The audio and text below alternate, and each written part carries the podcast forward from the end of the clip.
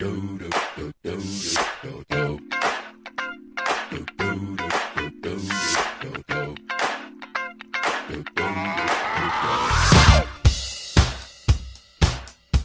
everyone, it's Jake and Jana. Welcome back to the podcast. Thanks for joining us this week. And today we have the fabulous Sam Neas here joining us on the Ta-da! podcast. Hey Sam, welcome.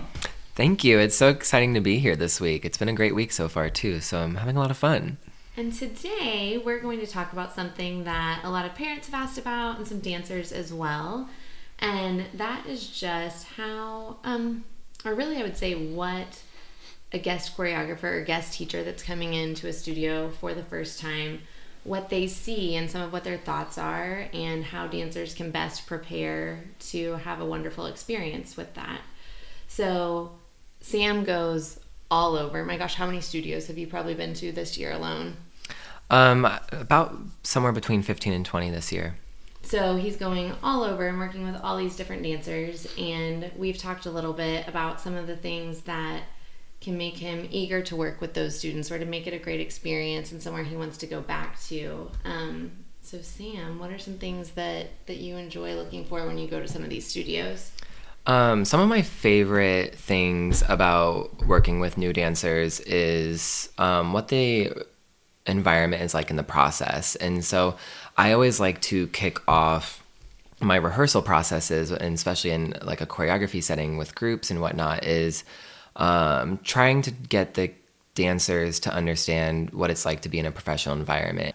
A professional environment for me is um, full trust in the room. So I want everyone to have a good time. I like things to be super chill and super anxiety free. I feel like if there's tension in the room, and then everyone gets tense and it, it just dilutes the process. Um, so I am always super down to have a lot of fun. I trust the, the dancers to excuse themselves if they're not being worked with in that moment. And I'm working with maybe other dancers in the room.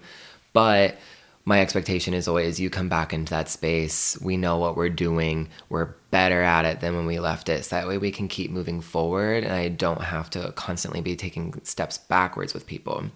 And so, I mean, it goes great usually. I feel like the kids really embrace that immediate trust, especially with someone that they don't know very well. And um, so it's really easy for me to then at that point just focus on feeling challenged creatively and challenging them in new ways to be able to come up with the best final product possible.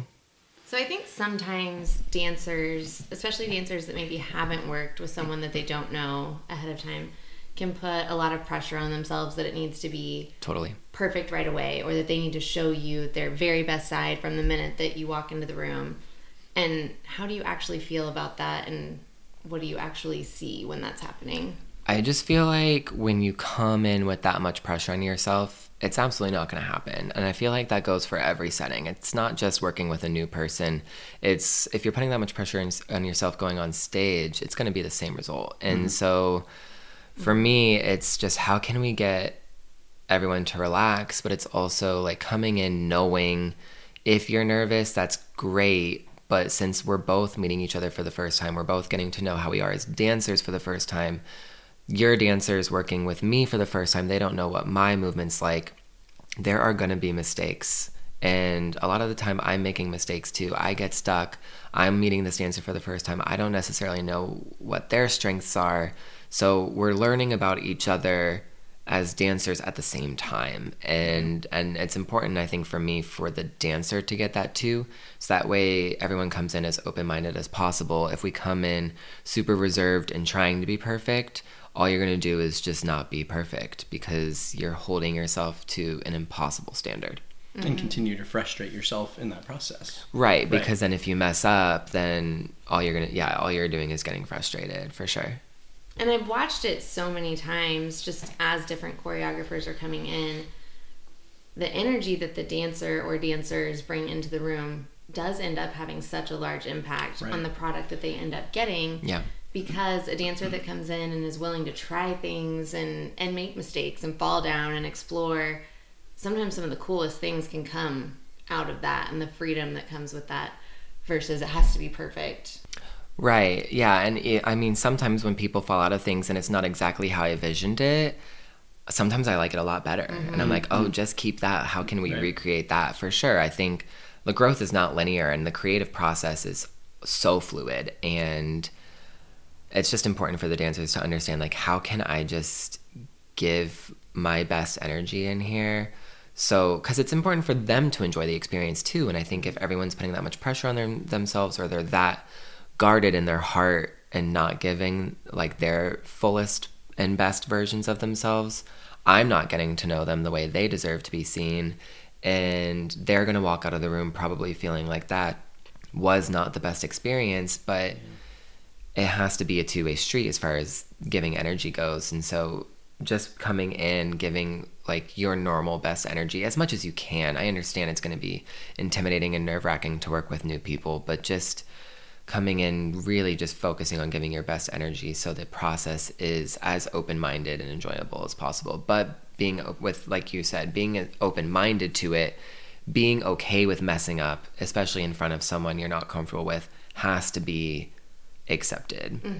Um, if you mess up and you feel mortified about it, it's only going to make your life harder. Um, and I really think we can all, um, Help in that process yeah, of preparing them. Yeah, Yeah. exactly. Yeah. Is that something Thank that you, you. feel like is a common obstacle that you are approaching or trying to work through with students? Is that something that you see on a regular basis or on an intermittent basis? It depends. I think with groups, um, it's a little bit easier to have that open-minded, relaxed experience because Sure. the dancers are comfortable with each other in the room, so at least they have each other. With solos, it's a little bit harder. I think sometimes um, that one-on-one process right off to the start can be really intimidating for the dancer, and so um, it's just getting them to like break down those barriers. And I understand, like you, you can probably try to tell them to come into it as open minded as possible, and they're still going to be a little bit nervous. But my goal, always, regardless of whether it's a group or a solo, is how can I get the dancer comfortable with me as soon as possible, so that way we all we have to do is just have fun creating something exciting together. That at the end of the rehearsal, everyone's excited about the final product. Everyone's going to be excited about that performance. Everyone's walking away from it feeling eager and excited to make it the best thing possible, not only for themselves, but for me and for you guys as studio owners. Um, and like how we, it just turns into a collaborative effort, energy wise, 100%. And so I think as parents, we're always trying to set our kids up for success in the best possible way. Um, and we want to give them the right pep talks and the right things, but sometimes we're not sure what the right thing is. And so I think sometimes it can turn into go in and show this choreographer all the things that you can do best and make sure you're at your best and make sure you've done this and this. Where really, I think sometimes the best pep talks before these opportunities are it's okay to make mistakes. It's just just go in and do your best, you know.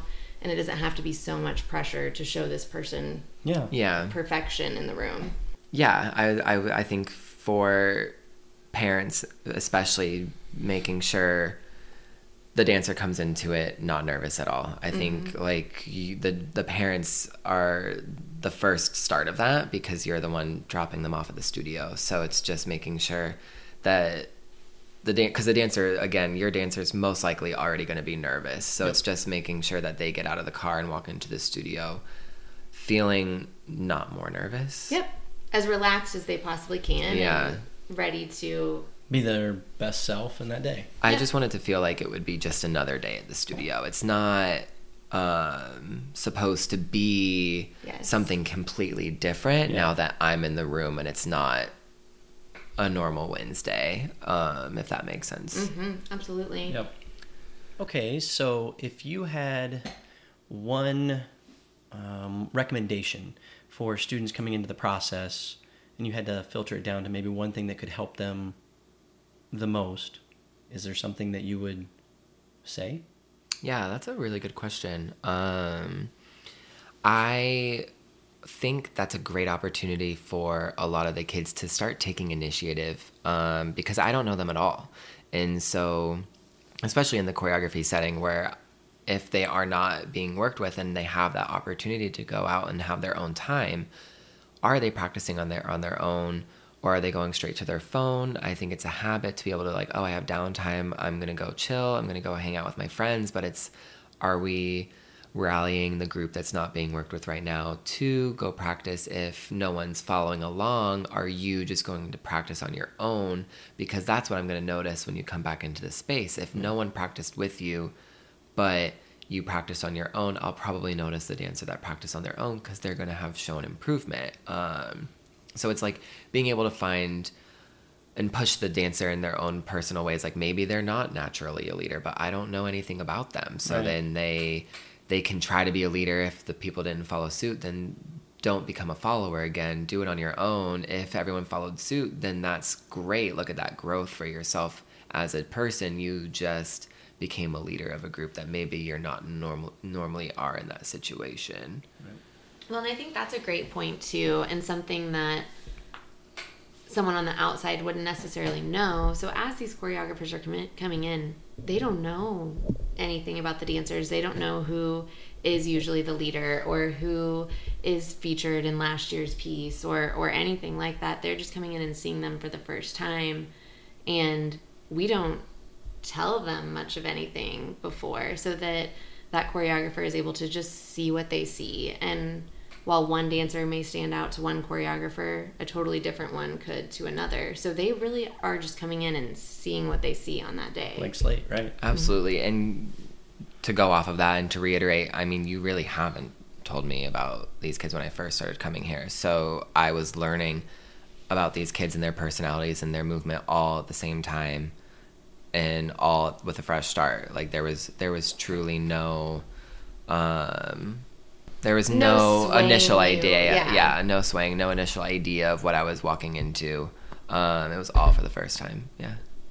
I think would you would you agree that that allows you to be way more creative and way more free in your process when you can just look at a room and go, "Ooh, this is what I want to create based on what I see versus outside factors or dynamics." Oh, absolutely, yeah. Um, because I, I, yeah, I don't know who gets along and who doesn't get along, and nor, nor honestly do I care if I'm here for a couple of days. And so, yeah, I mean, we usually just get started with one big phrase. I get to see everyone move, and then we just start, oh, like going through, going on from there. Yeah, for and sure. I think that should be empowering for the dancers to know too that the way you were dancing a year ago doesn't matter. It's it's what you walk into and what you bring on that day.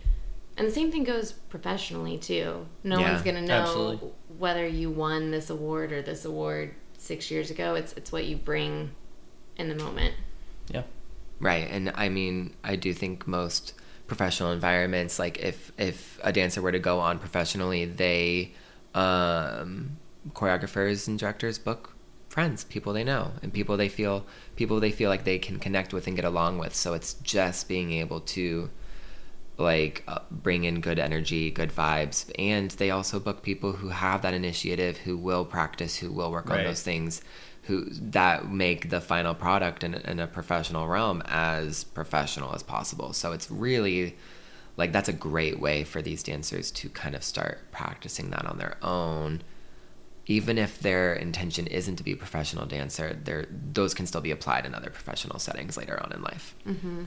So, one thing that we had talked about some this week, and I loved this. It's one of the things It's that great. Sam said the first night he was here, is that regularly he's thought about that, and I may even just let you take this and say it as you did because it's so wonderful. Sure. Um, I'm a firm believer in that you can't, as a teacher and as an individual, you can't necessarily make a kid fall in love with dance. You can help them cultivate it if they do love it, and you can help that love grow.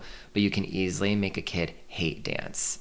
And so, as a teacher, I always come into it like, what's my best approach to help cultivate a love that they have for it and not have them walk out of the room and walk out of the studio feeling completely discouraged, feeling like they might not even want to do it anymore. Um, and if your kid isn't sure if they love it yet, I mean, at that point, it's just um, curating a space that opens their mind to falling in love with dance and not walking out of the room feeling closed off to it if they're not sure whether dance is their like bread and butter, so to speak. And as he said that, I was thinking, oh my gosh, that's a great thing to say on the podcast as well, because I think that can also go with parents too, with the best of intentions that are pushing their dancers to be the best they can be. Yeah. But I think it's rare that anything that we say is going to make a kid that doesn't already love dancing just suddenly fall in love with it by mm-hmm. anything that an adult says to them. But I think we can make them hate it Yeah. by just a few of the wrong things or too much of the pushing or I think it has to be us helping them to cultivate this love that they already have. and creating that safe space for them to explore and find who they are within this thing that they're interested in and then they, they, they may end up just completely falling in love with Right. yeah Um, yeah, I always just try to remind myself, and maybe this would be good for parents to hear too. Is like, am I, am I putting too much pressure on them by giving this comment right now? Um, and it's just like rem- taking a step back from it and knowing that these kids are so impressionable and that they will hear and feel everything that we're saying to them, and they most likely are thinking about it if we're not thinking about it anymore. Sure, like they yeah. they're still somehow even if it's not right away like whether they're laying in bed that night or coming into the studio the next day like some of those comments will resonate with them later on and it's just making sure that most of that is something that is motivating for them to grow Well, and I think that all of us, whether it's as the choreographer in the room or the teacher or the parent, like everybody wants the best for those kids. Mm-hmm. Like everybody's out for the best for them. and sometimes as adults, I think the hardest thing is taking that moment to think, okay, what's going to put them in their best mental space to achieve what they want to achieve, what they're out to do today. You know, and that changes. Mm. It's a very fluid thing, right? Mm-hmm. right Um, it's so, not linear at all For sure, for sure. So, yeah, it's a very, it's a very important thing that, to to wait and look and go. Okay, what do they need from me today?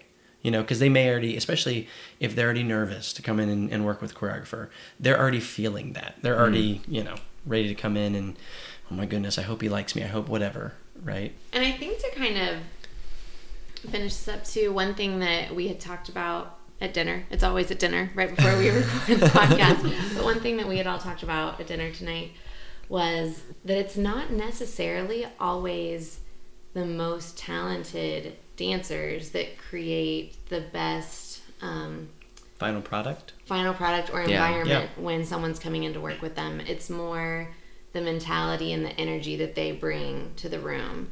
So I think sometimes some dancers can feel like, oh, well, I'm not as good as this dancer Mm-hmm. from this other place in the country or this or that. And this choreographer is not going to love working with me. And that couldn't be farther from the truth. Absolutely. Um, for me, I mean, every experience is so different. It's I walk into every space like it's just a brand new day. Like I'm working with people for the first time, and everything behind me doesn't matter. I'm not sitting here personally comparing anyone to anyone because it's not fair to these dancers. They're all growing in completely different parts of this country, and every kid again growth is not linear um, even for us as adults. So every kid is growing at different rates. And so just yeah for the kids to remember like we're all meeting each other for the first time. No one has any premonitions here. No one no one has any expectations beyond let's just have a great experience like my expectation is how great this experience can be for all of us. I feel like my most exciting final products are made when I had the best time in rehearsal and I didn't have to harp on behavior or try to pull more um, open mindedness out of them. And it was just there, and everyone was able to read the room, and we were able to have fun and work hard at the same time for sure. Well, and I think if I can compliment you for a second, I think that's one of the things that you do really, really well at the beginning of a rehearsal process or, or a class or whatnot is, and I've heard you say this several times now, which is you're not here for me. I'm here for you. I'm Yeah. here. I'm here to give you all that I have, and I'm here to help you. You know, for this next hour, two hours, whatever it is.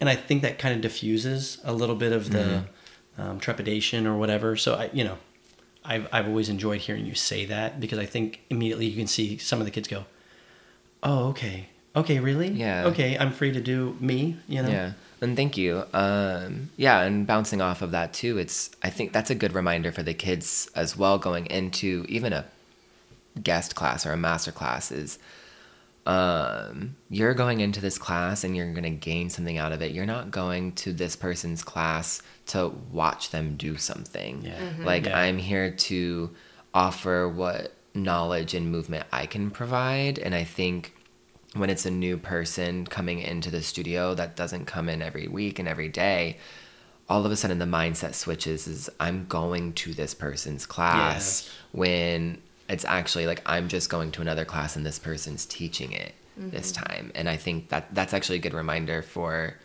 the kids and the dancers too, and even for rehearsals. Like I'm going to rehearsal today, but this person's just doing it instead. And as opposed to just like constantly raising pressure, like circling back to the beginning, just like adding that pressure that's not that's not necessary. That's great. So good. Thanks, Sam, Nice. for being our first guest on the Dance Parent. Sam, you did so well. Thank you for having me. That was really good. I was a little nervous. Is there anything that we missed? I think that was great, Sam. Oh, yeah. And so, thanks to Sam, who came up with this wonderful idea, we are going to be transitioning all of our new episode announcements to Instagram. So, be sure to follow us at our new Instagram at the Dance Parent Podcast. I think it's an exciting new step. Sam's uh, bringing us into current time here. We're creating a whole brand. That's awesome. Thank you for doing this and being here this week. Um, we've really enjoyed having you.